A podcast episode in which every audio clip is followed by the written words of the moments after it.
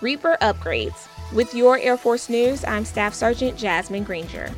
The MQ 9 Reaper is a remotely piloted aircraft used for intelligence, surveillance, and reconnaissance missions. It was tested on its newly upgraded satellite communications capability during Exercise Northern Edge 2023 at Eielson Air Force Base, Alaska. The upgrade allows pilots of the Air National Guard to fly intelligence, surveillance, and reconnaissance missions in real time almost anywhere around the world from remote bases in the U.S. The system uses advanced satellite technology to transmit data and communications over long distances. It's also capable of flying at high altitudes for extended periods, and its sensors can provide real time intelligence on adversary positions, movement, and activities.